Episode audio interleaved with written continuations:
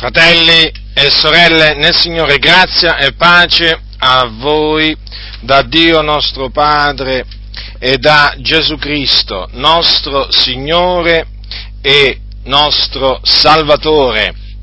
Si sono intrusi fra noi certi uomini empi.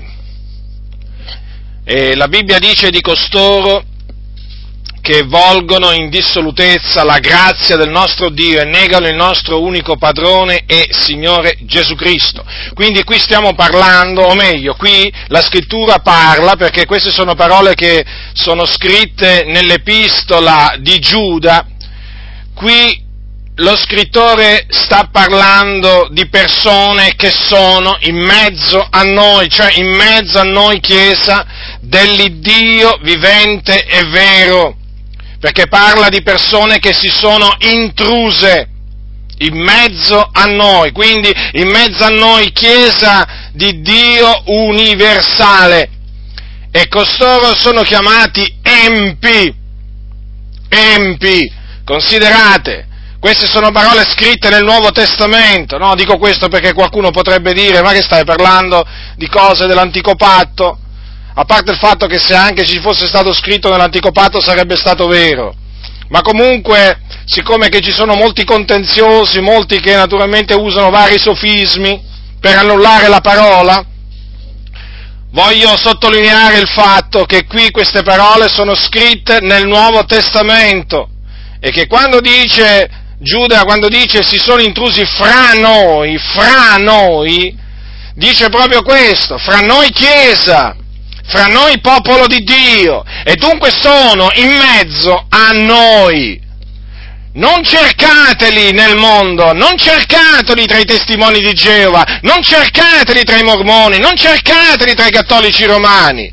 No, certamente non sto mica dicendo che là ci sono i santi, non sto dicendo questo, ma qui sta parlando di individui che sono tra noi, tra noi, lo ribadisco questo, perché queste sono cose di cui oggi non si sente parlare, non si sente parlare. Perché questo? Perché dietro i pulpiti spesso ci sono proprio questi individui, ci sono proprio loro spesso, gli empi di cui parla la Sacra Scrittura. Ecco perché da loro non sentite mai parlare contro gli empi, perché loro hanno il carattere degli empi e appunto hanno le caratteristiche quindi che li contraddistinguono e quindi loro non possono parlare contro se stessi e quindi non parlano di queste cose.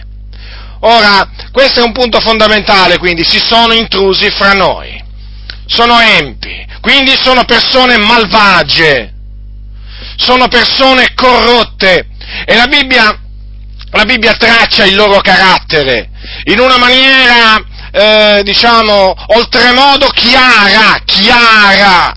Che cosa dice di costoro? Che cosa dice di costoro? Che costoro camminano secondo le loro concupiscenze, certo, perché questa è gente carnale, questa, no, gente, questa, non è gente spirituale, questa è gente che ha l'anima le cose della carne, quindi della terra. Non è gente spirituale, non è gente che cammina per lo spirito. Attenzione, che costoro si dicono cristiani, eh? Non mi vengono mica a dire che sono pagani, no, loro si definiscono cristiani e talvolta anche pieni di spirito, ma sono empi, sono empi perché hanno le caratteristiche che qui la Sacra Scrittura traccia. Costoro sono carnali e oltre a ciò sono sensuali, sensuali, è gente sensuale, quindi gente naturalmente che va dietro, va dietro naturalmente alla sensualità, che eh, naturalmente cerca di essere sensuale ed è attirata dalla gente sensuale. E costoro appunto sono proprio quelli che provocano le divisioni, sì, proprio loro, proprio loro è gente, come dice la Sacra Scrittura, che si gloria di ciò che torna a loro vergogna, perché le opere malvagie che fanno eh, dovrebbero portarli a vergognarsi, invece no, che cosa fanno loro?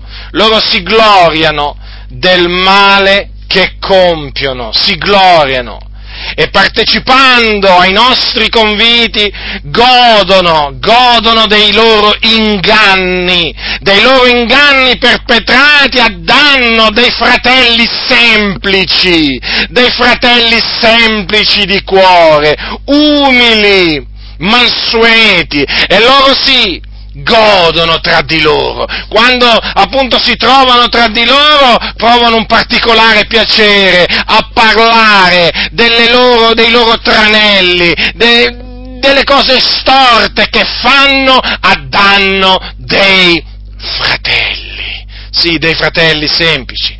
Questa è gente che non si vergogna, no, assolutamente del, del male che fa, ma si gloria piuttosto. Cioè per loro è motivo di vanto, si vantano, come? Sono riusciti a prendere in giro Tizio, sono, pre- sono riusciti a estorcere denaro a Caio, sono riusciti a fare que- a calunniare, a calunniare Sempronio, a fargli attorno terra bruciata, cioè praticamente prendono piacere in queste cose, comprendete?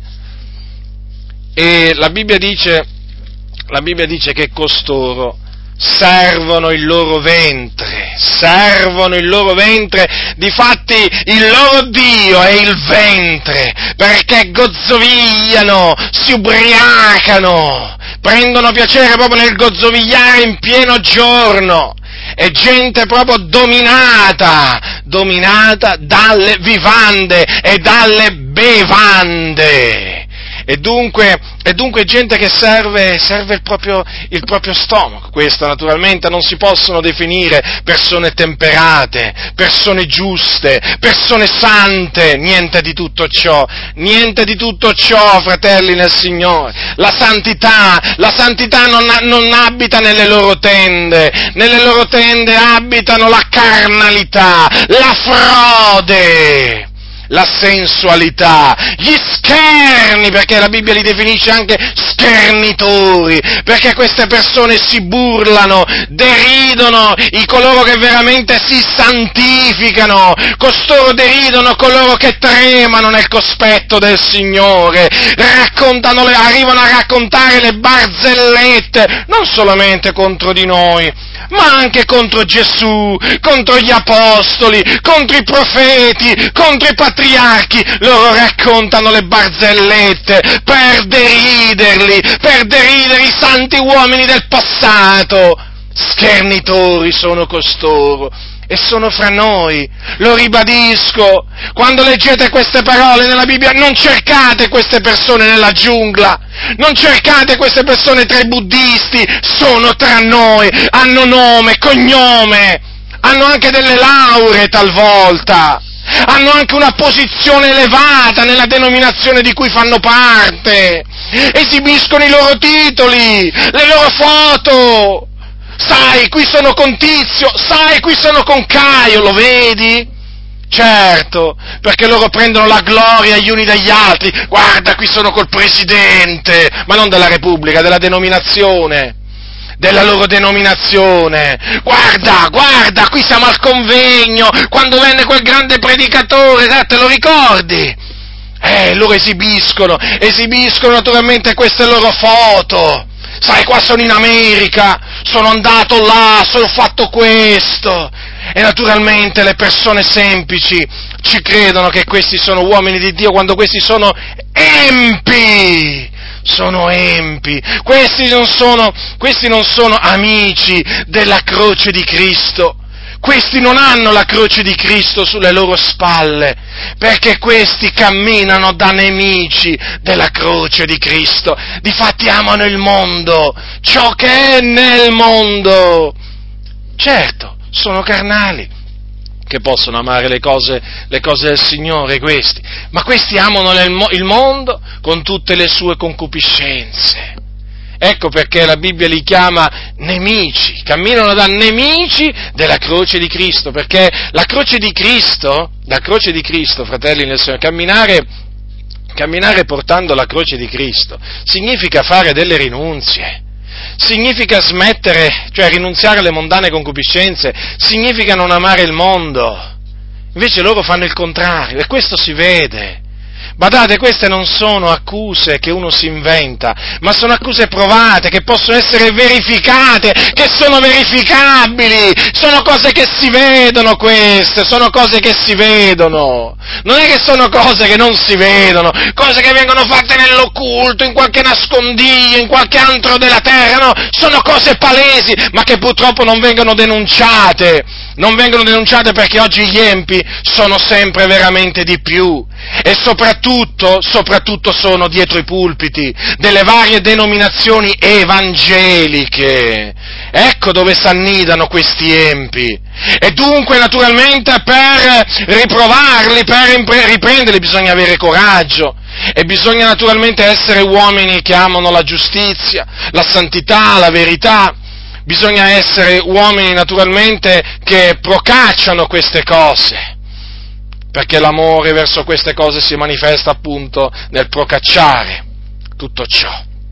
Ma è proprio questo che manca, l'amore per la giustizia, l'amore per la verità, l'amore per la santità, e invece c'è l'amore per il compromesso e dunque costoro non vengono riprovati, da essi non viene messo in guardia il popolo del Signore. È, è innegabile questo, fratelli, è innegabile.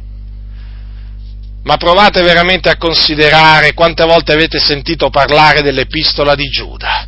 Quante volte nella vostra comunità, eh, da quando siete eh, in quella comunità che state frequentando, avete sentito parlare eh, di questa epistola che è breve ma che è veramente devastante per quanto riguarda gli empi. Sicuramente se siete in una di quelle comunità dove vi parlano solo dell'amore del Signore, dove vi dicono del continuo di non giudicare, non ne avete mai sentito parlare. Perché quando si parla degli empi bisogna esprimere dei giudizi. Quali giudizi? Quelli che sono scritti. E questi non vogliono nemmeno esprimere i giudizi scritti, considerate voi un po' ci dicono a noi di non giudicare, ma loro proprio, loro, loro a dire la verità, non vogliono nemmeno leggerle certe cose che sono scritte nella Bibbia, perché non le vogliono commentare, perché sanno che nel momento che se dovessero commentare ciò che è scritto devono cominciare naturalmente, non solo se dovessero leggere, ma anche commentare, dovrebbero cominciare a esprimere dei giudizi e loro, loro si guardano bene, sono così santi o comunque vogliono apparire così santi che non si permettono nemmeno di giudicare loro. Sì, ma loro sono occupati a fare altre cose, sono affaccendati in altre faccende, perché loro non giudicano loro calunniano, loro diffamano, loro mettono in giro accuse infondate, loro mettono in giro accuse inventate, prive di ogni fondamento, che non corrispondono assolutamente alla verità. Loro questo fanno, fratelli nel Signore, svegliatevi, svegliatevi fratelli nel Signore, è ora veramente che il popolo di Dio si desti dal sonno e capisca veramente che coloro che non mettono in guardia dagli empi sono per, perché sono loro gli empi. Io di questo oramai ne ho la prova, ne ho la prova perché io sin da quando mi sono convertito non sentivo mai parlare, io quando mi sono convertito non sentivo mai parlare di determinate cose nella comunità dove frequentavo e mi domandavo ma come mai, come mai, come mai, dopo ho capito perché, perché dietro i pulpiti c'erano persone empie, empie, e quindi, e quindi queste cose sono tutte cose, diciamo, verificabili. E queste persone sono persone, come dice la Sacra Scrittura, dicono male di tutte le cose che non sanno, in quelle che sanno per natura come le bestie senza ragione si corrompono, amano il disonesto guadagno, e è gente che prende piacere nel camminare nei sentieri tortuosi, non è che li evita i sentieri tortuosi, no, no, no, no, no, li cerca, li cerca perché sono una, una, generazione storta e perversa e quindi amano le cose perverse, amano i sentieri storti e non quelli diritti e quindi non quelli antichi. Le persone che loro chiamano all'antica e che loro deridono eh, sono quelli praticamente che calcano i sentieri diritti che loro detestano. Ecco perché dicono, ah voi siete all'antica, volendo dire, ma voi camminate per i sentieri diritti, noi non vogliamo avere niente a che fare con voi. Perché? Ma è evidente, perché loro prendono piacere a camminare nei sentieri tortuosi. È gente, è gente che prende piacere, fratelli, come dice la Sacra Scrittura, che prendono piacere nel male, sono esperti nel fare, nel fare il male. La Bibbia, la Bibbia, soprattutto nell'Antico Testamento, è pieno veramente di ammonimenti, di ammonimenti che, eh, diciamo, eh, che riguardano appunto questi, questi, questi, empi, questi empi che ci sono sin dall'antichità eh, in mezzo al popolo del Signore, esistevano nella, diciamo in Israele ancora prima della venuta di Gesù Cristo e continuano a esserci in mezzo all'Israele di Dio eh, ancora oggi, fratelli, ancora oggi, quando leggete la Bibbia, quando leggete i profeti, quando i profeti parlavano contro gli empi in mezzo al popolo di Dio a quel tempo, non pensate che quei tempi siano passati, non pensate che il loro messaggio, diciamo, sia sorpassato, non sia più per oggi, perché è un messaggio attuale quello, diciamo, dei profeti, come anche quello degli apostoli, perché gli empi sono in mezzo a noi, sono in mezzo a noi che stanno facendo dei danni, dei danni enormi, fratelli, perché? Perché volgono, che cosa? La grazia del nostro Dio, la volgono, la trasformano in dissolutezza. Che cosa significa questo? Che praticamente col pretesto che il Signore ci ha fatto grazia, usando diciamo, il, eh, diciamo la grazia di Dio come pretesto, la libertà che Cristo ci ha donato, veramente pagata a caro prezzo con il suo sangue, eh, che cosa fanno? Usano, usano ciò per fare quello che vogliono loro e far fare agli altri quello che loro vogliono. Comprendete questo? E che cosa naturalmente? Loro prendono piacere nella dissolutezza, nella dissolutezza, cioè nei comportamenti disordinati. Badate bene, ascoltatemi voi che andate al culto, naturalmente in queste comunità dove tutto pare ordinato ordinato, dove tutto pare ordinato, dove tutti sono belli incravattati. Ascoltatemi bene, lì magari la dissolutezza non la vedrete. Ascoltatemi bene, lì i pastori non li vedrete abbandonarsi alla dissolutezza, perché lì è la casa del Signore, comprendete? Allora loro lì, per loro, allora loro lì si devono comportare da santi, devono dare l'apparenza di essere santi.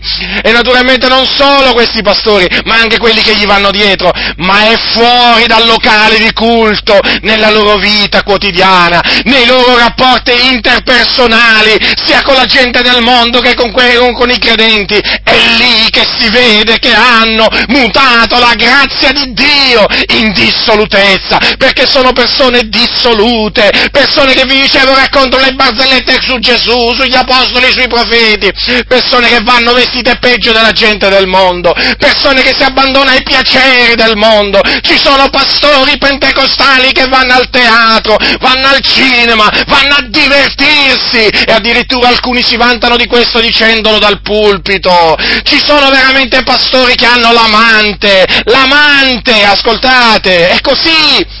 E talvolta tra pastori sanno che quel tizio ha l'amante, ma coprono, coprono tutto ciò Comprendete qual è l'ambiente? L'ambiente in Italia a livello di chiese evangeliche, questo è l'ambiente. È un ambiente dove regna l'impietà purtroppo in molti casi. Badate bene però, ve lo ripeto, fuori dal locale di culto. È fuori dal locale di culto che loro manifestano quello che sono veramente. Gente che non ha timore di Dio, gente che è pronta a corrompere funzionari dello Stato con bustarelle, gente che è pronta a ricorrere a minacce, a lettere minatorie, a telefonate minatorie. Guardate, questa è la realtà. Qui non ci stiamo inventando niente. Gente veramente che per vendere un libro è capace a calpestarti. Gente che per fare commercio delle cose del Signore è pronta a ricorrere a tutto e a tutti, ad allearsi persino col diavolo,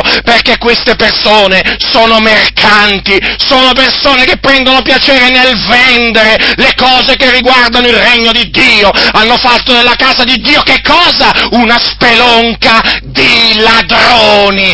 Ecco come stanno le cose, fratelli, non stanno come vi è stato raccontato, no, non è così come vi è stato raccontato che stanno le cose, le cose stanno come dice la parola del Signore, questa è la parola di Dio e la Bibbia dice sia Dio riconosciuto verace, ma ogni uomo bugiardo, gente che è pronta a mettersi con i cattolici romani perché? Perché gli procura clientela questa alleanza e quindi possono vendere i loro prodotti pure tra i cattolici romani. E dopo vi vengono a dire che loro vanno a evangelizzare i cattolici, no, loro fanno comunella con i cattolici romani perché hanno degli interessi con i cattolici romani, sono interessi di svariato genere, talvolta non necessariamente economici, finanziari, talvolta possono essere interessi di prestigio e così via, ma è sempre gente che non ama la verità, è sempre gente che cammina secondo le loro concupiscenze, ma con il loro volto sorridente,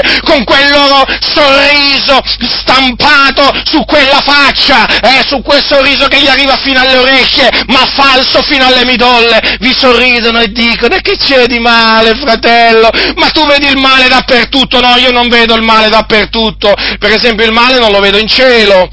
Faccio un esempio, eh? Eh, il male non lo vedo in cielo, per esempio. Io il male lo vedo dove c'è.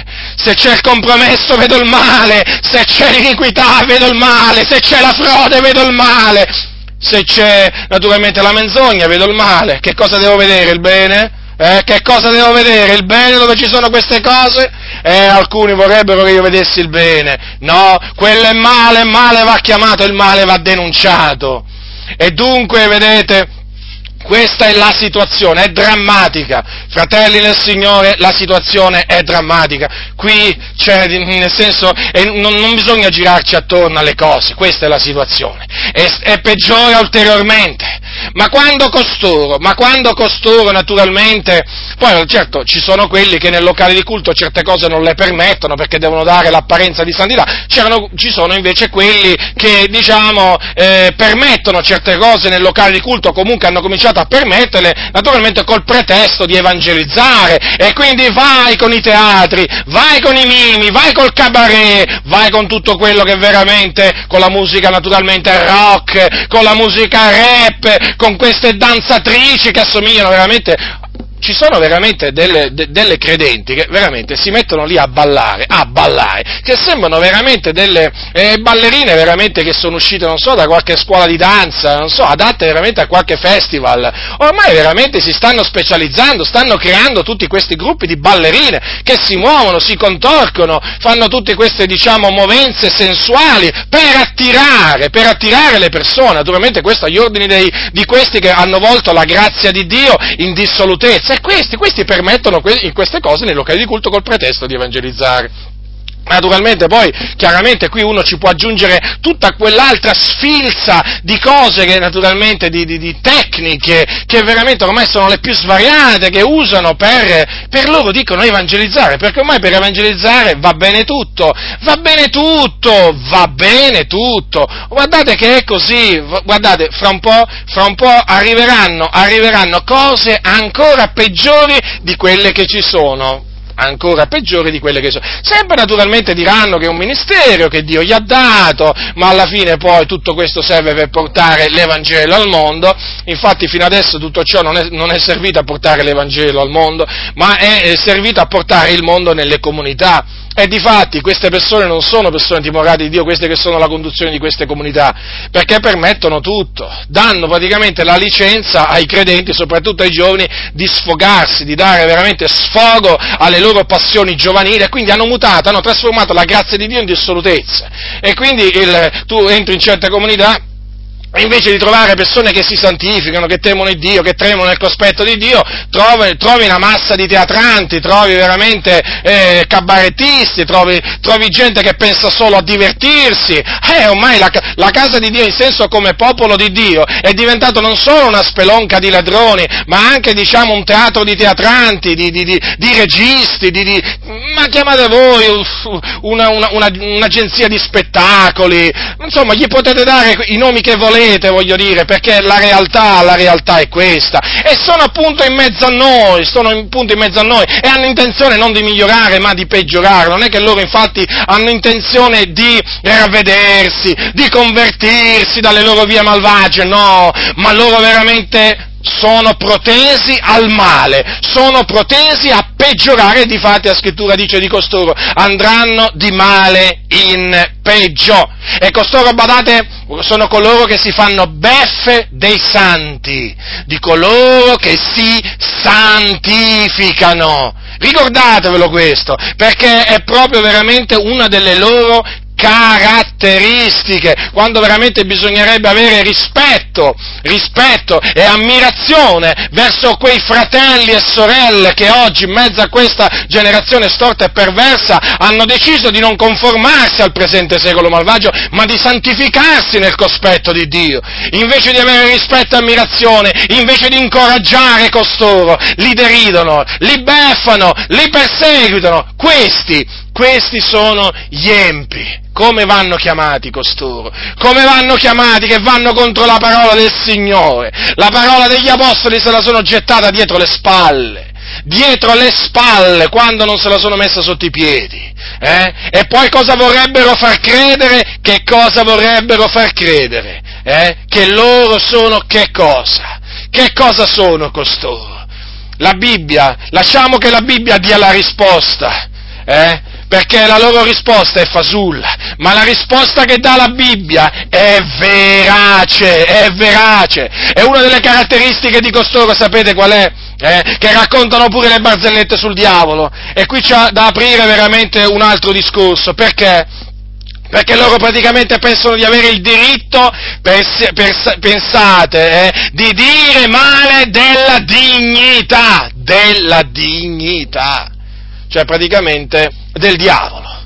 Quando gli angeli del Signore, che sono naturalmente eh, potenti e forti e superiori a noi quanto a potenza e forza, non ardiscono portare a congiudizio ingiurioso contro la dignità, eh? costoro si permettono di raccontare le barzellette, di farsi beffe del, de, del diavolo, di diciamo eh, affibbiargli i, i, soprannomi più svariati. Eh, per farvi un esempio, c'è chi lo chiama imbranato, c'è, c'è chi lo minaccia di dargli un pugno nell'occhio, insomma, per farvi capire in che maniera si esprime questa gente empia, se non, vai, se non vai via di qua ti manda all'ospedale, ci sono predicatori che parlano così al diavolo, pensate voi, e questi qua sono gli empi, sono gli empi che si sono intrusi, intrusi fra noi. E in, in effetti questo deve fare riflettere, questo deve fare riflettere, perché né Gesù e né gli apostoli e nei profeti prima eh, si comportarono mai così, ma se persino l'arcangelo Michele, considerate voi,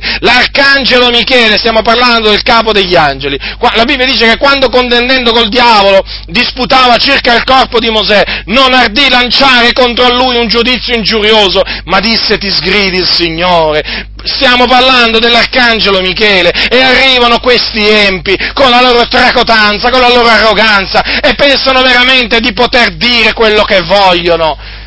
Addirittura eh, recentemente mi ha telefonato una persona che naturalmente si è presentata come una sorella e cercava un noto predicatore italiano, uno dei, diciamo, di quei menestrelli che sanno intrattenere molto bene le folle, soprattutto i giovani, che fanno ballare, ridere, scherzare, diciamo a più non posso, e praticamente pensava che io, voglio dire, l'avrei raccomandata a questo tizio, quando invece, quando ho capito che lei era una, lei, che lei era una fan, perché oggi le chiamano così, no?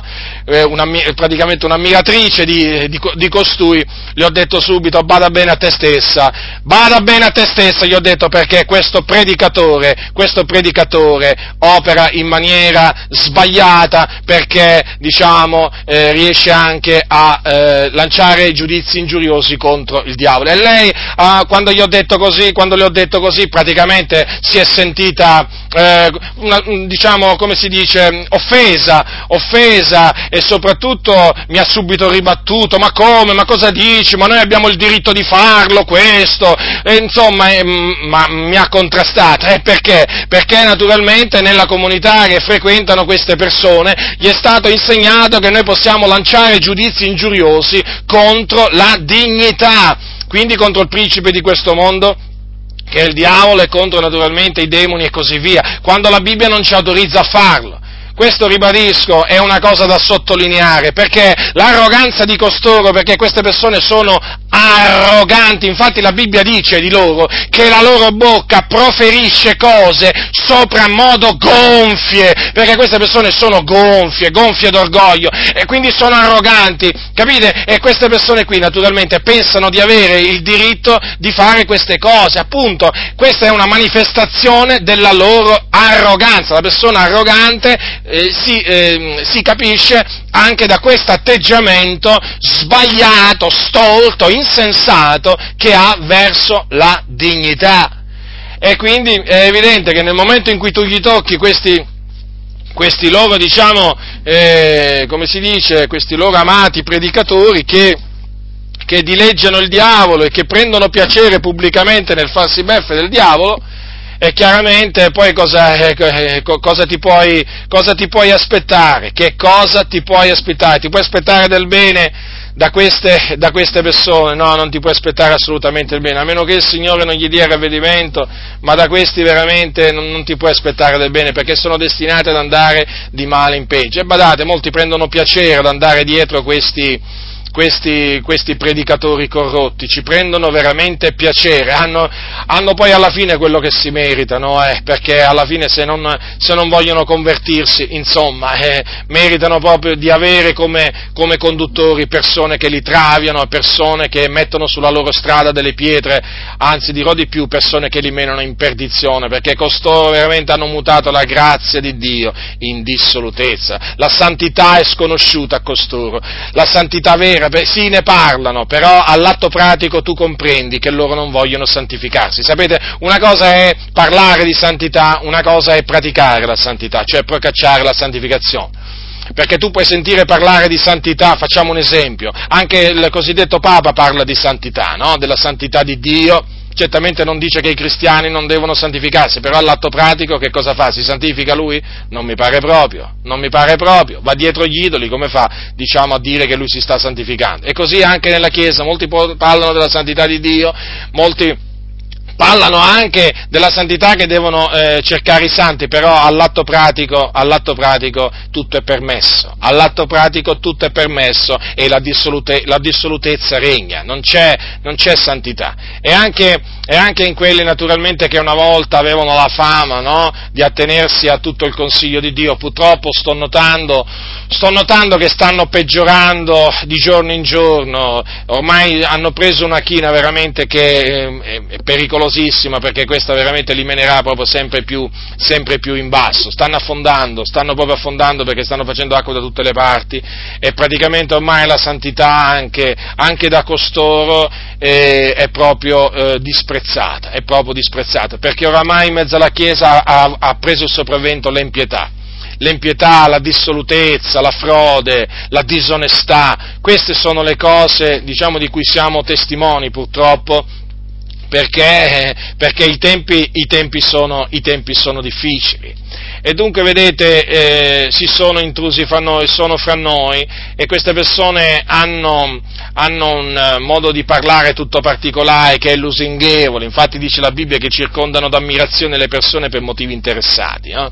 Perché li lusingano, gli fanno dei complimenti. E per quale ragione? Perché hanno dei motivi, chiaramente sono chiamati motivi interessati, uno di questi motivi interessati è la decima, o comunque in linea generale i soldi, perché loro naturalmente possono essere anche dei voti, eh? attenzione, perché sapete nelle comunità dove regolarmente eh, diciamo, ogni due, ogni tre anni ci sono delle elezioni, è chiaro che quelli che vogliono essere, vogliono essere eletti devono circondare d'ammirazione le persone, quindi non le possono riprendere, non le possono sgridare, non possono annunziare tutto il consiglio di Dio perché sennò a Dio voti. Quindi i motivi interessati possono essere, possono essere diversi. E, e difatti queste persone, queste persone dissolute, queste persone dissolute lasciano, lasciano, sfrenare, lasciano sfrenare i loro seguaci dietro la dissolutezza. Loro camminano secondo le loro concupiscenze e fanno camminare eh, appunto i loro seguaci dietro le concupiscenze, sono veramente delle persone, delle persone empie. E appunto queste persone quantunque, quantunque eh, diciamo, eh, proferiscono, no? abbiamo visto prima cosa dice la Bibbia, cose sopramodo gonfie, cose sopramodo gonfie, sono come dice la Sacra Scrittura nuvole, nuvole senza acqua. Pensate un po' voi come la Sacra Scrittura le chiama queste persone, nuvole senza acqua portate qua e là dai venti, portate qua e là dai venti, quindi nuvole senza acqua, che servono le nuvole senza acqua? Beh, sono belle da vedersi, però alla fine, se non hanno l'acqua, alla fine a che cosa, a che cosa giovano alla terra? E l'acqua è ciò che giova alla terra, no? E poi vedete cosa c'è scritto, portate qua e là dai venti. Infatti queste persone sono, sono, trasportate qua là dai venti di dottrina. Ogni volta che esce qualche nuova moda o qualche nuova dottrina, sono i primi che si precipitano ad accettarla. Invece di tornare alla parola del Signore, invece di predicare quello che è scritto, loro prendono piacere nell'insegnare quello che non sta scritto, andando al di là di quello che è scritto e dato che queste, tutte queste novità vanno al di là di quello che è scritto, loro si precipitano, si precipitano dietro questi venti di dottrina. E la gente, e la gente vedete, molti, molte chiese sono contente perché vedono novità, comprendete? Mm? Dicono, oh ma guarda un po' questa comunità, oh, c'è sempre una novità, questo pastore hai visto? Oh, c'è sempre una cosa nuova, eh? Le cose vecchie non ce l'ha, però le cose nuove sì, nel senso tutte queste novità, tutte queste diavolerie, tutte queste concupiscenze che spuntano fuori, tutte queste, tutte queste false dottrine false dottrine che spuntano fuori veramente come i funghi, a più non posso. E loro ci vanno dietro, ci vanno dietro perché si devono, come si dice, eh, voglio dire, si devono tenere aggiornati, comprendete? Un po' come nel mondo, no? Che ci sono persone che aspettano, diciamo, eh, voglio dire, l'ultima macchina di quell'azienda o, o, insomma l'ultimo vestito di quello stilista, no? Si tengono aggiornati perché sono subito là, pronti ad andare a acquistare e così via. Costoro sono là subito veramente ad aspettare cosa c'è di nuovo. Che c'è di nuovo? Nuovo qua? Eh? Qual è la nuova moda? La santa risata? E andiamo dietro la santa risata, cominciamo a ridere, a fare ridere, cominciamo a buttarci a terra, a rotolarci, ridiamo, ridiamo, loro dicono, no? Anzi, poi ti insegnano pure magari a, a, a come ridere, eh? ti, ti, raccontano le barzellette, eh? perché loro appunto sono dei barzellettieri e fanno veramente, fanno veramente concorrenza ai comici, ai comici, del mondo, questa, questa, gente empia, e questa gente empia naturalmente chi va, appunto, costoro che vanno dietro alle costoro che vanno dietro a questa cosiddetta santa risata, naturalmente per fare ridere, o ti fanno il solletico nell'ombilico, o diciamo ti raccontano qualche barzelletta, insomma ti fanno qualche cosa per farti, per farti ridere, e poi hanno la sfacciataggine di dire che quella è la gioia del Signore, la gioia, la gioia de, della salvezza, la, eh, quello è il frutto dello Spirito, quando appunto di spirituale non hanno proprio niente. E naturalmente sono tutte, sono tutte mode, sono tutte, diciamo, venti di dottrina, dottrina questi che eh, appunto sono amati da questi predicatori perché così almeno eh, loro appaiono come portatori di novità, ecco, persone che non si fossilizzano, persone appunto che eh, si tengono a contatto con, eh, con, la gente, persone che non si isolano ma che si aprono, insomma è evidente questo perché in questa maniera eh, si aprono al mondo e in questa maniera il mondo si sentirà attirato a loro appunto perché vedrà in loro gente, gente dissoluta, gente, gente, gente corrotta, gente che, a, cui piace, a cui piace divertirsi. E poi, vedete, la Sacra Scrittura eh, di, queste, di, queste, persone, ne parla in termini che sono delle macchie, delle macchie delle vergogne. Infatti queste persone in mezzo al popolo del Signore non fanno altro che con la loro condotta dissoluta, con, loro, eh, con, con il loro linguaggio dissoluto, non fanno altro che veramente eh, far biasimare la dottrina di Dio, fare bestemmiare il nome, il nome del Signore, perché sono degli operatori di scandali, degli operatori di scandali. Tutti noi falliamo in molte cose, fratelli nel Signore, pure io, però vedete, qua siamo di fronte, perché gli apostoli anche erano persone che fallivano in molte cose. Vi ricordate Giacomo? Giacomo era un santo uomo, eppure che cosa ha detto? Falliamo tutti in molte cose. Ma Giacomo non era un operatore di scandali, non era un uomo che prendeva piacere nel male, non era un uomo che faceva bestemmiare il nome di Dio o che faceva biasimare la dottrina di Dio, non era uno che camminava secondo le sue concupiscenze, non era uno che aveva, aveva trasformato la grazia di Dio in dissolutezza. Qui ci troviamo davanti a persone che sono proprio empie, avete compreso? Naturalmente loro sono capaci, sono capaci, a presentare tutte queste, diciamo, lo, queste loro nefandezze, eh, tutte queste loro malvagità, tutte queste empietà come debolezze, ma attenzione, no? qui ci si trova davanti veramente a persone che con sofismi vari, con sofismi vari cercano di eh, giustificare, giustificare il male, il male a cui sono dati, quindi massima attenzione perché queste persone, ricordatevi, sono persone furbe, eh? sono persone molto furbe, anche, per, anche, perché hanno contorto le parole di Gesù, che Gesù ha detto, come voi sapete, di, dobbiamo essere prudenti come i serpenti, e loro invece hanno contorto le parole del Maestro no? e le hanno fatto diventare in questa maniera, che dobbiamo essere astuti come i serpenti. Avete capito dunque? Eh, siccome che io so che il serpente antico è astuto, e che il serpente antico con la sua astuzia seduceva, eh, chiaramente è evidente che eh, il Signore non ha, non ha, esortato a essere astuti come, come, il, come il, il, il diavolo, ma ha esortato a essere prudenti come i serpenti. La prudenza è avvedutezza, quindi state molto attenti perché questi empi, questi empi hanno anche contorto queste parole del nostro, del nostro, Signore. D'altronde sono persone che agiscono disonestamente e quindi devono, portano avanti i loro disegni, i loro disegni malvagi con, con l'inganno e poi naturalmente dicono ma il Signore sai ha detto che noi dobbiamo essere astuti e tanti siccome che quel passo magari non l'hanno mai letto nella Bibbia si sono fidati di quello che gli ha detto questo, questo empio, questo pastore empio, e quindi pensano, pensano, che Gesù abbia detto che noi dobbiamo essere astuti, quindi furbi, e quindi, e quindi possiamo mentire in determinate circostanze per la gloria di Dio. Comprendete? Perché si può mentire pure per la gloria di Dio, per costoro, eh? per questi empi. Questi sono veramente una razza di gente che assomiglia veramente ai gesuiti. Sapete chi sono i gesuiti? Sono un ordine, un ordine appunto di religiosi eh, sorto, in mezzo, sorto, sorto appunto in mezzo alla Chiesa Cattolica Romana diverso tempo fa, e il loro motto qual era? Il fine giustifica i mezzi. E questi qua veramente hanno proprio il carattere dei gesuiti, sono persone proprio che prendono piacere a fare il male perché secondo loro si può fare il male onde ne venga il bene. D'altronde è gente che ha volto la grazia di Dio in dissolutezza, tenetelo sempre ben presente questo. Quindi ecco tracciato un po' il carattere, il carattere di, queste, di, questi empi, sono, si sono intrusi fra noi. Ora, perché prospera la via degli empi? Questa è una domanda che faceva, che faceva il profeta Geremia al Signore. Perché prospera la via degli empi? E qui naturalmente, appunto, ci si trova davanti a una, a una domanda a una domanda che ha una, una risposta, certamente. E, ed è una, una domanda che spesso mi sono fatto pure io.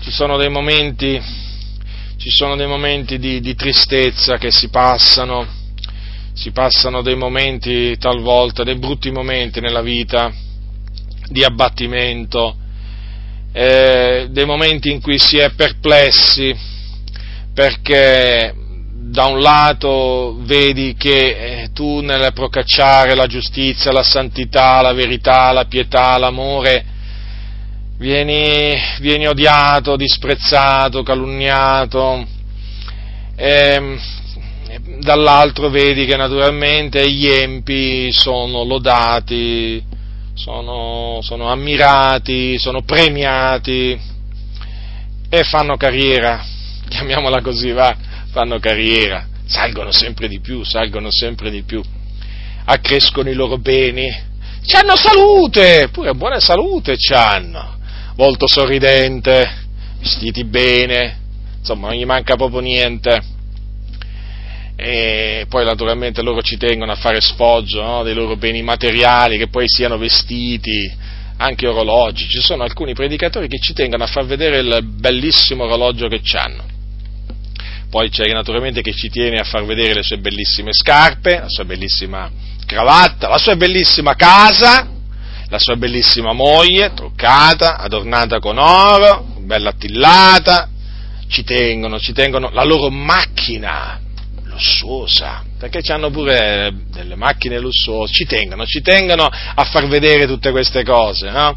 Come vi dicevo prima, si gloriano di, di ciò che torna a loro vergogna. E dicevo, quando uno vede naturalmente tutte queste cose, dice, ma Signore Dio, questi, vedi, fanno, sono degli empi e vengono trattati come se avessero fatto l'opera dei giusti. Io mi santifico, io cerco di piacerti, in ogni cosa, con i miei difetti, con i miei sbagli, faccio di tutto per non essere d'intoppo alle persone del mondo, per non essere di scandalo né alle persone del mondo e neppure a quelli di dentro.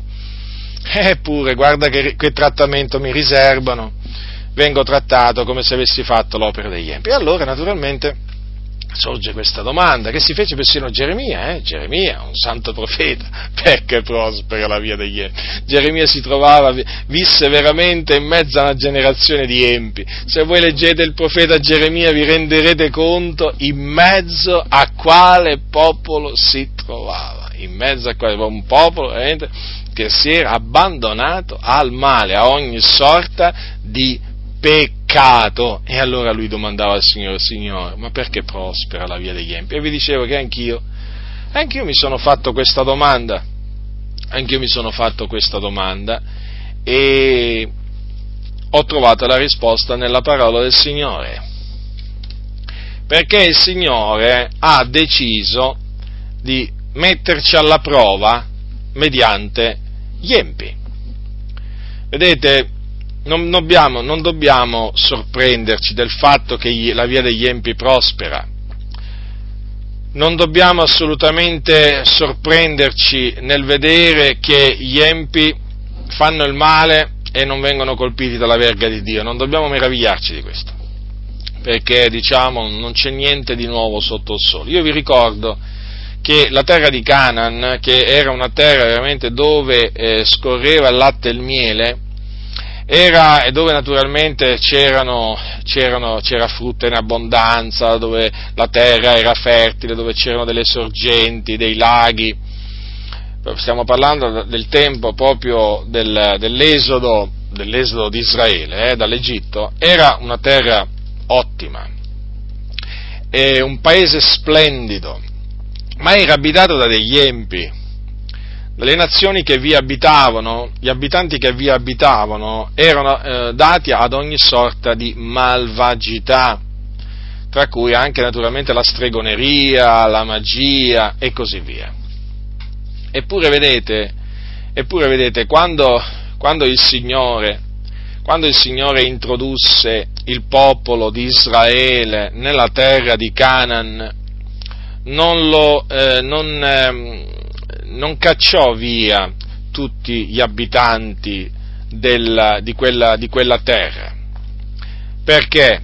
Perché il Signore si propose di mettere alla prova, mediante quegli empi, eh, la fedeltà la fedeltà del suo popolo. Cioè, in altre parole, lasciò sussistere una parte appunto delle popolazioni che eh, vivevano nella terra di Canaan per vedere se il suo popolo, se il suo popolo eh, avrebbe osservato i suoi comandamenti o meno.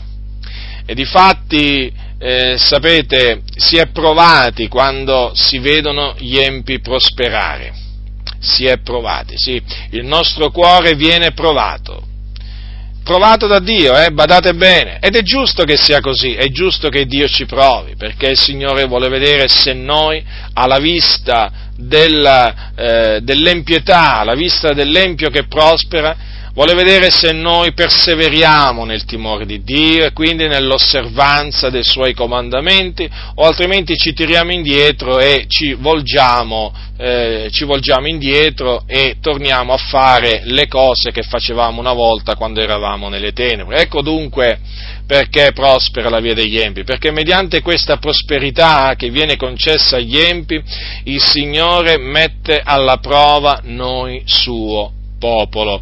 E dunque gli empi ci continueranno a esserci come c'erano anticamente in mezzo, in mezzo al popolo di Dio, proprio proprio per questa, per questa, ragione. Peraltro vi ricordo che la presenza degli empi in mezzo alla Chiesa è necessaria per tenere desta l'attenzione dei santi, affinché appunto i santi, i giusti, i timorati di Dio non abbassino la guardia, stiano sempre veramente in allerta perché eh, sapete, siccome che gli empi introducono eresie, introducono mondane concupiscenze e così via, tu, praticano scandali, tutto ciò, tutto ciò induce i santi a levare la loro voce contro l'empietà, contro gli empi e quindi induce i santi a combattere il buon combattimento della fede Certo, perché poi naturalmente indurrà i santi tutto ciò a mettere in guardia i fratelli, a spiegare ai fratelli il perché quel comportamento è diabolico, è carnale e così via. Quindi tutto questo poi alla fine contribuisce,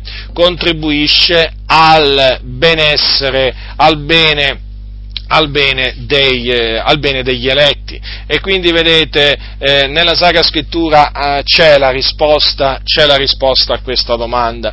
Sapete, dobbiamo stare molto attenti perché eh, la vista, la vista del, dell'empietà e, e, anche naturalmente la vista degli empi può, eh, può indurci, potrebbe potrebbe indurci a fare delle, delle cose o comunque ad assumere degli atteggiamenti errati, sbagliati nel cospetto del Signore.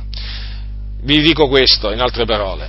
In altre parole, eh, attenzione perché, attenzione a non essere indotti a dire o a pensare che Dio prenda piacere in coloro che fanno il male perché sapete, eh, non ci vuole, diciamo, è, è facile, eh, è facile cadere in questo, in questo, in questo errore è facile.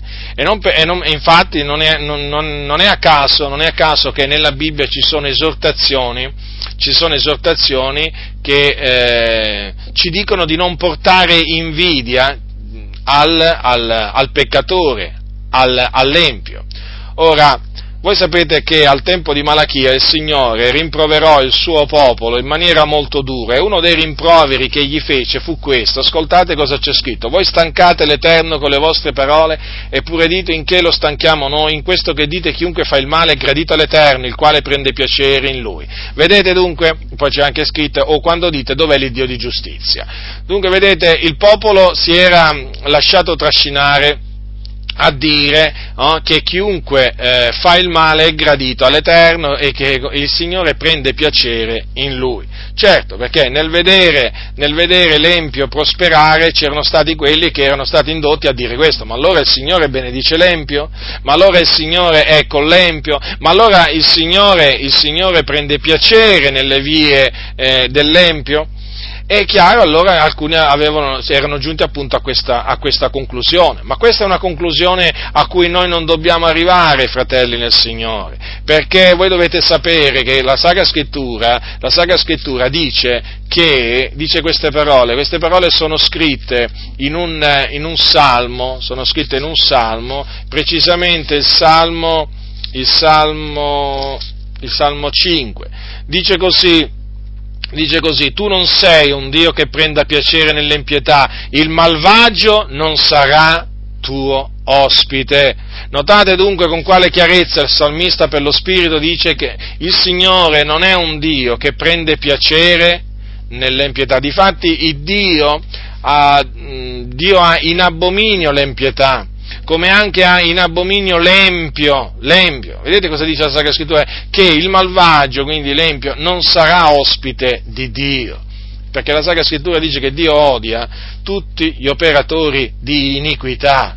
E dunque vedete, massima attenzione, fratelli nel Signore, massima attenzione a non cadere, a non cadere in questo errore, perché il Signore si volgerebbe contro di noi perché queste parole stancano il Dio, il Dio non si compiace di simili, di simili parole, ve le ripeto, no? chiunque fa il male è gradito all'Eterno, il quale prende piacere in Lui, no fratelli del Signore, il Signore, il Signore Dio odia il male, odia il male e non prende assolutamente piacere in colui che è dato al male, tant'è vero che la Bibbia dice che la benedizione nella casa dei giusti, ma la benedizione dell'Eterno nella casa dei giusti, ma la, la maledizione, la maledizione di Dio, ascoltate cosa dice, ho scritto questo in un, in un proverbio, è scritto così, ascoltate, queste parole sono importanti, fratelli nel Signore, perché oggi viviamo veramente in un periodo in cui l'Empio veramente prospera, eh?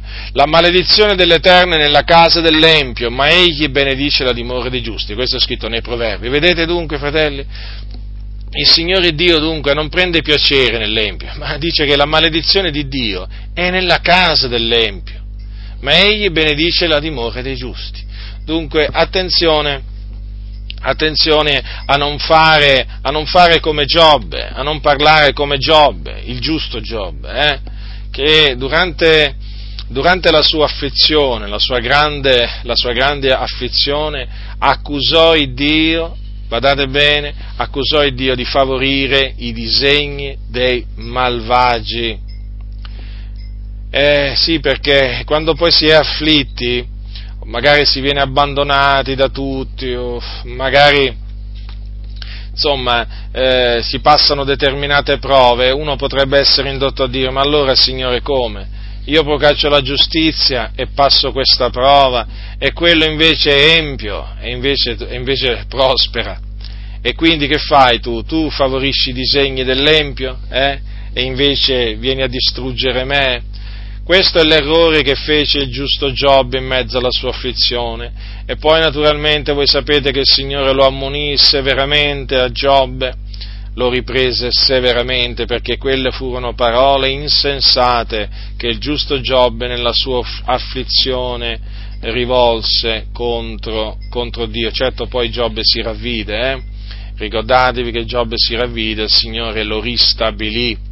E sapete, quando, quando si comincia a pensare che chi fa il male è gradito a Dio e che, e che Dio prende piacere appunto nell'empio, sapete che cosa ciò porta? Ciò porta poi a dire che non giova a nulla avere il proprio diletto in Dio. Certo, perché se uno vede l'empio prosperare, no, può essere indotto a dire allora a me che mi serve? A che mi serve cioè pregare il Signore, temere il Signore, osservare i Suoi comandamenti? Cioè a che serve tutto ciò? Voglio dire, come dire, che serve che io mi lavi le mani nell'innocenza quando quelli veramente che hanno le mani, le mani macchiate di ogni frode e magari anche di sangue eh, prosperano? Cioè a che serve? A che serve? Anche questo, fratelli, massima attenzione, perché ricordatevi questo, che coloro che prendono piacere nel Signore hanno sicuramente il favore del Signore, il suo favore. Il suo favore è con gli uomini retti. La Bibbia esorta prendere, eh, ci esorta a prendere il nostro diletto nel Signore. La Bibbia ci esorta a osservare i suoi comandamenti, fratelli, nel Signore. E sapete, non è in vano non è in vano che si osservano i suoi comandamenti, perché sapete chi rispetta il comandamento sarà ricompensato. E come? E come? V'è grande, v'è grande ricompensa, v'è grande ricompensa eh, nel, nell'osservanza dei comandamenti del Signore. Lo so, ci sono dei momenti in cui pare veramente che sia inutile, che sia vano, però non è così, è una vana apparenza perché, sapete, il Signore poi eh, premia premia il giusto, lo premia perché il Signore è il remuneratore di quelli che lo cercano, il Signore è giusto, il Signore retribuisce ognuno secondo l'opera delle sue mani, secondo la sua condotta. E quindi, e quindi c'è, un, c'è, un, premio per coloro che osservano i suoi comandamenti, per coloro che prendono piacere nel Signore. Non è vero, non è vero che non giova niente l'avere il proprio diletto in Dio. Diceva quando Paolo esortava i santi, eh, i santi, di Corinto furono esortati da Paolo in questa maniera. Ascoltate che cosa gli ha detto, gli ha detto l'Apostolo Paolo, no? giusto per farvi capire che non è, non è, vano osservare i comandamenti del Signore. Quando mh, mm, l'Apostolo gli ha detto così ai santi di Corinto, perciò fratelli miei diletti state saldi, incrollabili, abbondanti, sempre nell'opera del Signore, sapendo che la vostra fatica non è vana nel Signore. Che belle parole queste queste sono parole gra- che veramente ci incoraggiano, ci incoraggiano, dette da un uomo che naturalmente anche lui dovette lottare con gli empi in mezzo alla Chiesa a suo tempo. Ricordatevi che l'Apostolo Paolo affrontò falsi fratelli, falsi apostoli, cattivi operai, insomma non pensate che l'Apostolo Paolo visse in un periodo in cui appunto non c'erano oppositori eh, in, mezzo, in, mezzo, alla Chiesa eh, o operatori di scandali, no, no, c'erano, c'erano e come, c'erano le sette, c'erano quelli che non riconoscevano in lui il ministero di apostolo, c'erano quelli che lo disprezzavano, pensate, disprezzavano pure l'apostolo Paolo, se fosse in vita eh, questi empi lo disprezzerebbero l'apostolo Paolo, eppure l'apostolo Paolo, vedete, in mezzo, in, cioè in quel periodo in cui abbondavano peraltro anche le false dottrine, eh, eh, non dimenticatevi questo, eh? c'erano i falsi apostoli, i falsi dottori, c'erano, c'erano, come anche i falsi profeti. Vedete, in un periodo eh, difficile, anche quello, fu un, un, un, periodo difficile per la Chiesa, quantunque gli apostoli fossero, fossero viventi, Eppure vedete l'Apostolo Paolo, per lo Spirito, cosa ha detto? Di essere abbondanti sempre nell'opera del Signore, sapendo che la, vostra, la, nostra fatica non è vana nel Signore. Vedete, nel Signore dunque la fatica non è vana, la fatica è vana quando invece è fuori dal Signore. Certo, perché se uno si mette a correre dietro il mondo, si mette a correre dietro il vento, è chiaro che la sua fatica, la sua fatica sarà, sarà vana. Ma quando invece noi ci affatichiamo nelle cose del Signore, quindi quando noi osserviamo i Suoi comandamenti, quando noi facciamo il bene al nostro prossimo, quando, facciamo, allora, quando preghiamo, quando facciamo delle elemosine, quando facciamo delle visite o agli ammalati o comunque sia a chi ha bisogno, quando noi diamo una parola di conforto a chi è scoraggiato, anche quando noi riprendiamo il, il disordinato, quando noi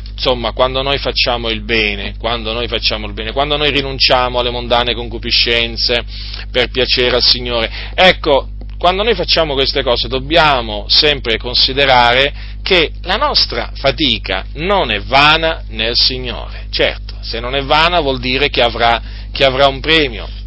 E se non è vana la fatica nel Signore, evidentemente il, il, il, colui che fa il male compie una opera vana, un'opera vana, inutile. Difatti l'Empio, sapete cosa fa? Un'opera fallace.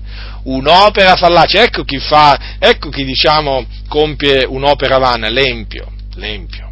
Certo, perché alla fine, alla fine all'Empio le sue opere che cosa gli gioveranno? Che cosa gli gioveranno? la perdizione eterna. Ecco che cosa gli gioveranno. Ecco, ecco dunque che quando si considera, quando si considera la fine che aspetta l'empio, perché poi sapete, quando uno comincia quando uno è tentato no? di pensare, ma allora il Signore prende piacere nell'empio, allora che mi serve? Uno poi che cosa fa? Comincia a considerare la fine dell'empio, perché è fondamentale considerare la fine dell'empio, eh? Quando consideri la fine dell'empio, allora rientri in te stesso. Se eri sul punto veramente di cominciare a dire ma allora che serve, non serve a niente, temere il Signore, serve sicuramente, ma in, nel momento in cui tu pensi, consideri la fine che aspetta l'empio, allora veramente rientri in te stesso e dici no, no, ma che sto facendo, ma che sto dicendo? Qui veramente l'empio che cosa lo aspetta? La Bibbia dice degli empi che, eh, dice questo, che allora è riservata la caligine delle tenebre in eterno. Lo ribadisco, la caligine delle tenebre in eterno. Ecco qual è dunque la fine, la fine che aspetta gli empi, quelli che fanno il male, quelli magari che hanno moltitudini attorno a sé, che loro circondano d'ammirazione per motivi interessati. Eh? Ecco, questa gente veramente che ha, eh, che ha, il cuore, che ha l'animo alle cose, alle cose della, della, terra. Ecco che cosa gli aspetta. la perdizione, la caligine delle tenebre in eterno. Diceva l'Apostolo Paolo dei nemici della croce di Cristo, di coloro che camminavano da nemici della croce di Cristo, la cui fine, dice la loro fine è la perdizione. Dunque consideriamo, consideriamo eh, il futuro dell'Empio, cioè che cosa o il destino dell'Empio. Consideriamo che cosa aspetta l'Empio. Eh, l'Empio l'Empio veramente va incontro ad una fine orribile, orribile, fratelli nel Signore. Non stiamo parlando del giusto che ha un fondamento eterno, non stiamo parlando di colui che fa la volontà del Signore, che dimora in eterno, dice la Bibbia, ma stiamo parlando dell'empio. A lui è riservata la caligine delle tenebre in eterno, quindi la perdizione eterna c'è per l'empio. Allora, nel considerare la fine che farà l'empio, che farai tu? Che farai tu? Ti metterai a pensare, ma sì, alla fine è meglio che faccio come lui, eh? O ti ravvederai e dirai, no, no, no, no, io non mi voglio unire agli empi, voglio rimanere nella schiera dei giusti, per continuare veramente a lottare per la verità, a santificarmi per onorare il Signore e poi ottenere in quel giorno il premio della superna vocazione di Dio che è in Cristo Gesù.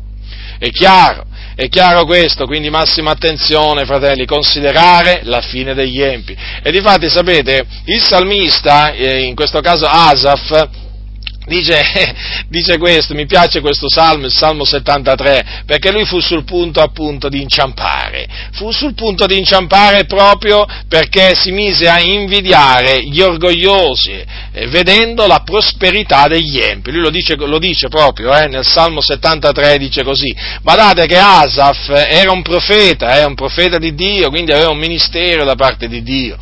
Dice, ma quanto a me quasi inciamparono i miei piedi, poco mancò che i miei passi non sdrucciolassero, poiché io portavo invidia agli orgogliosi, vedendo la prosperità degli empi, poiché per loro non vi sono dolori, il loro corpo è sano e pingue, non sono travagliati come gli altri mortali, né sono colpiti come gli altri uomini, perciò la superbia li cinge a guisa di collana, la violenza li copre a guisa di vestito dal loro cuore insensibile esce l'iniquità, le immaginazioni del cuor loro traboccano, sbeffeggiano e malvagiamente ragionano d'opprimere, parlano altezzosamente, mettono la loro bocca nel cielo e la loro lingua passeggia per la terra. Perciò il popolo si volge dalla loro parte e beve copiosamente alla loro sorgente e dice com'è possibile che Dio sappia ogni cosa, che vi sia conoscenza nell'Altissimo? Ecco, costoro sono empi e pure tranquilli, sempre essi accrescono i loro averi. Invano dunque ho purificato il mio cuore, ho lavato le mie mani nell'innocenza, poiché sono percosso ogni giorno il mio castigo si rinnova ogni mattina. Se avessi detto parlerò a quel modo, ecco, sarei stato infedele alla schiatta dei tuoi figlioli. Ho voluto riflettere per intendere questo, ma la cosa mi è parsa molto ardua finché non sono entrato nel santuario di Dio e non ho considerata la fine di costoro. Dunque bisogna considerare la fine di costoro per non mettersi, per non mettersi ad agire come gli empi, per non portare loro invidia. Perché vedete, la faccia dell'Eterno è contro, è contro gli empi, sapete? Gli empi sono destinati a sparire dalla faccia della terra e ad andare nel soggiorno dei morti. Gli empi se ne andranno nel soggiorno dei morti, dice la Sacra Scrittura. Che cos'è il soggiorno dei morti? In ebraico è chiamato Sheol, in greco Hades, viene tradotto nella Bibbia con soggiorno, meno, nella riveduta con soggiorno dei morti spesso, ma comunemente è chiamato inferno, che significa luogo di sotto. Che cos'è questo soggiorno dei morti? È la dimora degli empi tra la morte e la resurrezione. Là, là vanno gli empi, là vanno gli empi, fratelli nel Signore. Coloro che sono ecco, come qui, lì, coloro, avete visto qua cosa dicono? Cosa dice la scrittura? Sbeffeggiano, parlano altezzosamente ma, io quando leggo queste parole ho davanti proprio un quadro, un quadro chiaro, mi pare veramente di sentire tanti di quei predicatori che oggi proprio si comportano proprio così, parlano proprio così, eh? hanno un cuore insensibile da cui esce l'iniquità, ma, ma, ma, è così chiara la Sacra Scrittura, veramente la Sacra Scrittura è ispirata da Dio, eh? veramente quanto è grande il Signore, ci ha veramente provveduto la Sacra Scrittura che ci guida veramente, ci guida veramente, in questo mondo di tenebre ci guida, è luce veramente sul nostro sentiero. Ora, vedete dunque la fine di costoro, consideriamola, dove sono gli empi? Eh, allora, mettiamo la domanda, metto la domanda in questi termini. Dove sono quegli empi che furono invidiati da dei giusti sotto l'antico patto? Eh, dove sono? Dove sono? Eh, sono nell'Ades. Sono a piangere e a stridere i denti, sono in mezzo al fuoco. Già, perché nel soggiorno dei morti c'è un fuoco, eh? c'è un fuoco, un vero fuoco che arde del continuo. E questo fuoco produce un orribile tormento. Ecco dove sono gli empi. Allora consideriamo, consideriamo la fine che aspetta costoro. Una volta morti, scendono nel soggiorno dei morti, piangono, stridono i denti. Sono là, mezzo al fuoco, quindi hanno sete, acqua non ne possono ricevere, sono in un tormento orribile. Sulla terra godevano, avevano buona salute, sulla terra avevano grandi beni, facevano sfoggio di lusso, parlavano, sbeffeggiavano, parlavano altezzosamente, mettevano la loro bocca nel cielo, però ecco dove, dove adesso sono, sono all'inferno. Piangono e stridono i denti. Dunque, vale la pena considerare la fine di costoro, sì o no, fratelli del Signore? Io ritengo di sì. E come se bisogna considerarla? Bisogna considerarla attentamente bisogna considerarla attentamente. Dunque, attenzione a non portare invidia agli empi. La Bibbia mm, vi dicevo prima, ha delle esortazioni appunto che ci dicono di non portare invidia agli empi, ai peccatori, assolutamente. Quale invidia? Invidiare chi? chi poi si ritroverà nel fuoco dell'Ades in attesa del giudizio e poi al giudizio sarà giudicato alle cose scritte nei libri e sarà condannato a un'eterna infamia in un altro luogo di tormento chiamato stagno ardente di fuoco di zolfo. E io dovrei invidiare chi?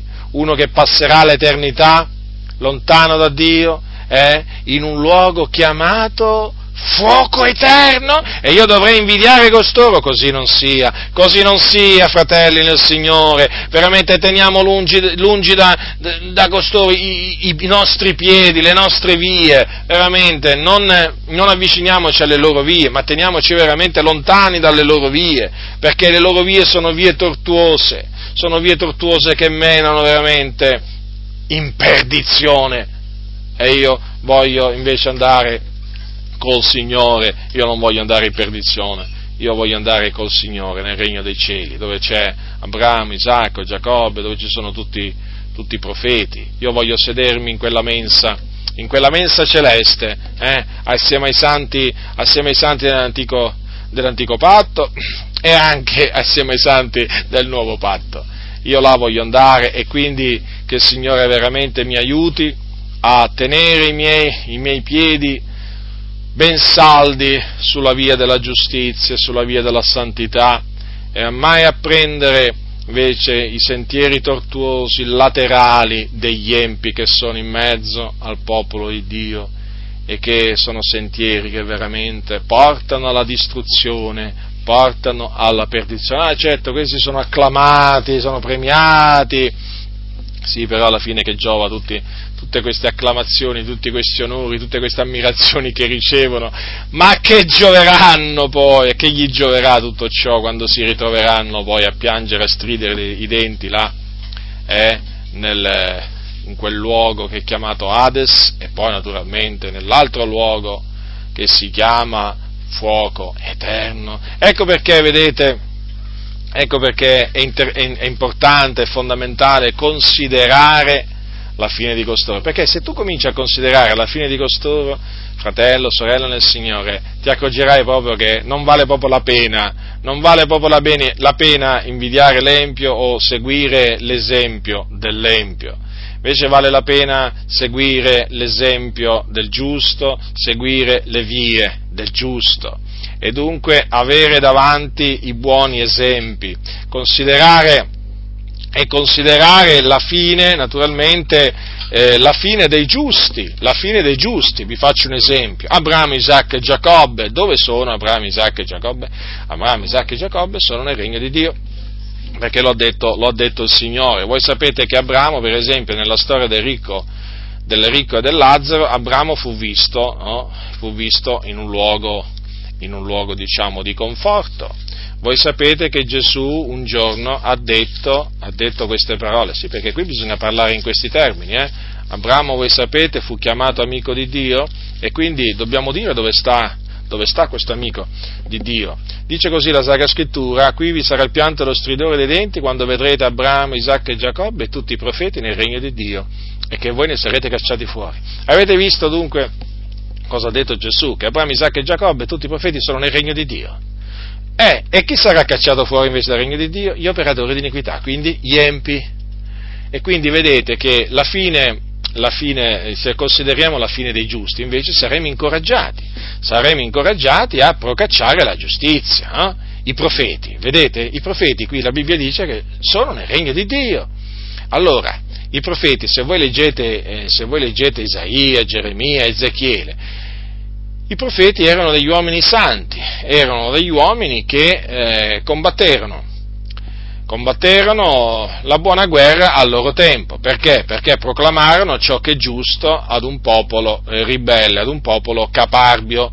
Prendete i libri di Isaia, Geremia, Ezechiele e così via, vi renderete conto dell'opera dei profeti, delle parole dei profeti, delle sofferenze dei profeti, perché naturalmente i profeti nel compiere quest'opera eh, furono perseguitati, furono ingiuriati eh, ed anche messi a morte taluni, e tutto questo per compiere l'opera che Dio gli aveva affidato. Ed erano degli uomini santi, infatti sono chiamati santi profeti. Dove sono i profeti? Nel regno di Dio. Dove passeranno l'eternità? Nel regno di Dio. E dunque consideriamo la, la fine appunto di questi, di questi uomini giusti, fecero forse un'opera, un'opera fallace, eh, fecero qualche cosa in cui il Signore non, non prese piacere? No, perché sono nel regno di Dio, vivranno nel regno di Dio per l'eternità, quindi prendiamoli come esempio, prendiamoli come esempio. I profeti, guardate che li videro gli empi, li sentirono, li videro prosperare, eppure perseverarono nel timore di Dio fino alla fine. E adesso sono nel regno di Dio. E quindi da un lato, fratelli, consideriamo la fine degli empi, hm? per eh, appunto eh, diciamo, non prendere la loro strada. E, però dobbiamo anche considerare la fine, eh, la fine dei giusti, la fine, la fine, dei santi, che appunto noi sappiamo è una, eh, diciamo, un'ottima, un'ottima fine, perché i santi, i giusti vanno vanno in cielo, vanno nel regno, vanno nel regno di Dio. E quindi, eh, siccome che nel regno di Dio regna la pace, regna la gioia, ci si riposa, il regno di Dio è un luogo bellissimo, è evidente, è evidente che vale la pena, vale la pena eh, credere nel Signore Gesù e accompagnare la, la, fede, o meglio, aggiungere alla nostra fede le opere, le opere buone, le opere degne del ravvedimento vale proprio la pena, come dice l'Apostolo Paolo, veramente la vostra fatica non è vana nel Signore. E quindi vi appunto incoraggio, fratelli nel Signore, a non, eh, a non portare invidia agli empi. Non portate invidia agli empi che si sono intrusi tra noi, ma perseverate nel timore di Dio. Perseverate nel timore di Dio. Questo la Bibbia esorta a fare, perseverare nel timore di Dio. Certamente passerete dei momenti, dei momenti di perplessità, di abbattimento, di afflizione, vi porrete tante domande, però vale la pena, guardate, vale la pena eh, continuare a eh, perseverare nel timore di Dio, perché poi alla fine, poi alla fine ci, sarà una, ci sarà una ricompensa, ci sarà una ricompensa per tutto quello che avremo operato, operato nel Signore.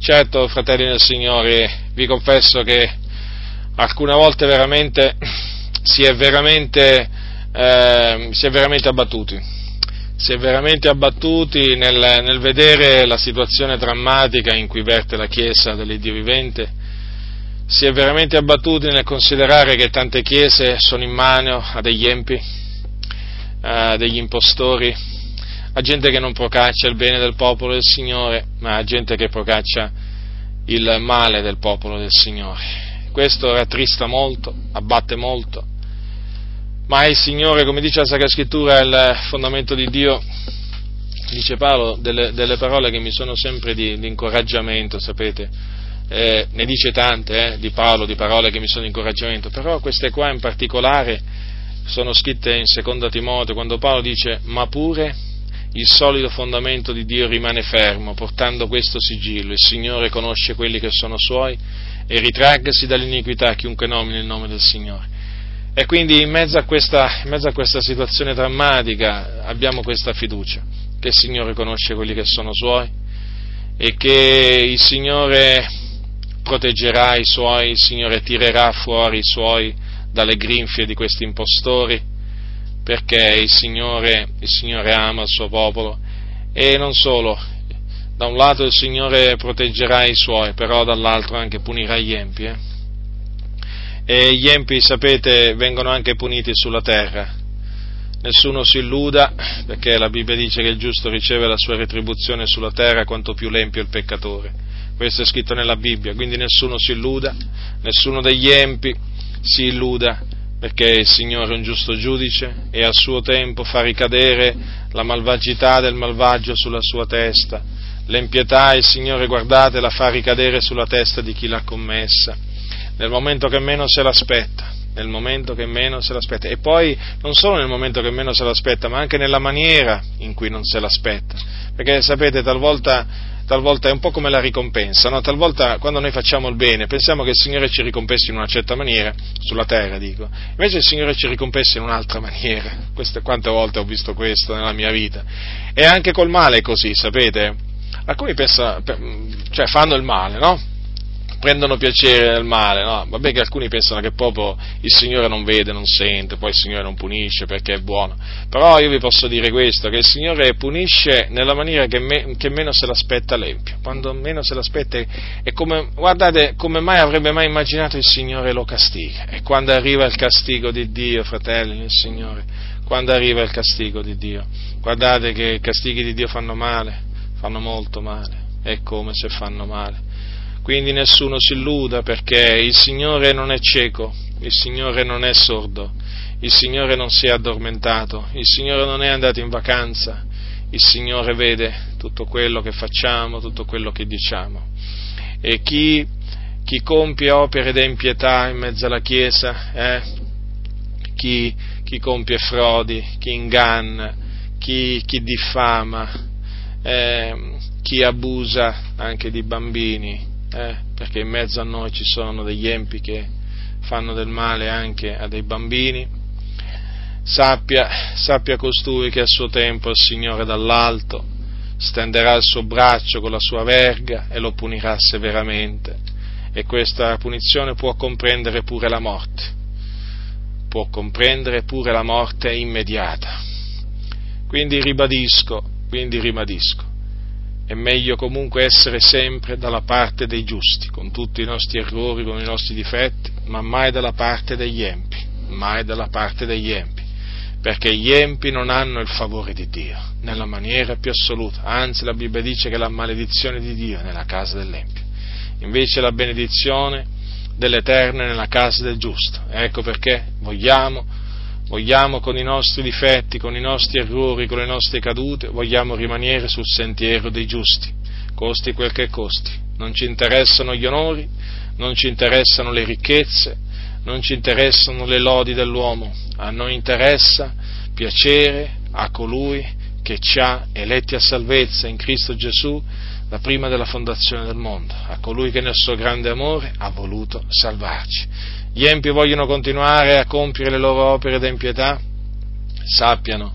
sappiano che le loro opere d'empietà saranno, saranno, non solo sono odiate dal Signore, ma saranno punite a suo tempo e che quello che li aspetta è la perdizione eterna, mentre i giusti sappiano che le loro opere di giustizia sono ricompensate dal Signore a suo tempo e il Signore non mancherà, non mancherà di, di, eh, di, premiare, di premiare coloro che hanno procacciato la giustizia. Quindi, fratelli nel Signore, facciamoci animo, il Signore conosce quelli che sono suoi lo ribadisco, il Signore conosce quelli che sono suoi, ma ha anche scritto ritraggasi dall'iniquità chiunque nomina il nome del Signore. Quindi ritraiamoci da ogni iniquità noi che invochiamo il nome del Signore, perché l'iniquità non deve albergare nelle nostre tende, nelle nostre tende deve albergare la santità, la giustizia, la verità, l'amore, la pietà. No, l'iniquità non deve per niente albergare nelle nostre tende. E quindi concludo dicendovi, fratelli nel Signore, non perdetevi d'animo, siate forti e perseveranti, perseveranti nel timore di Dio, perché c'è un avvenire, c'è una speranza e poi ricordatevi, c'è un premio che il Signore ci darà a ognuno di noi secondo la nostra fatica. La grazia del Signore nostro Gesù Cristo sia con tutti coloro che lo amano con purità incorrotta.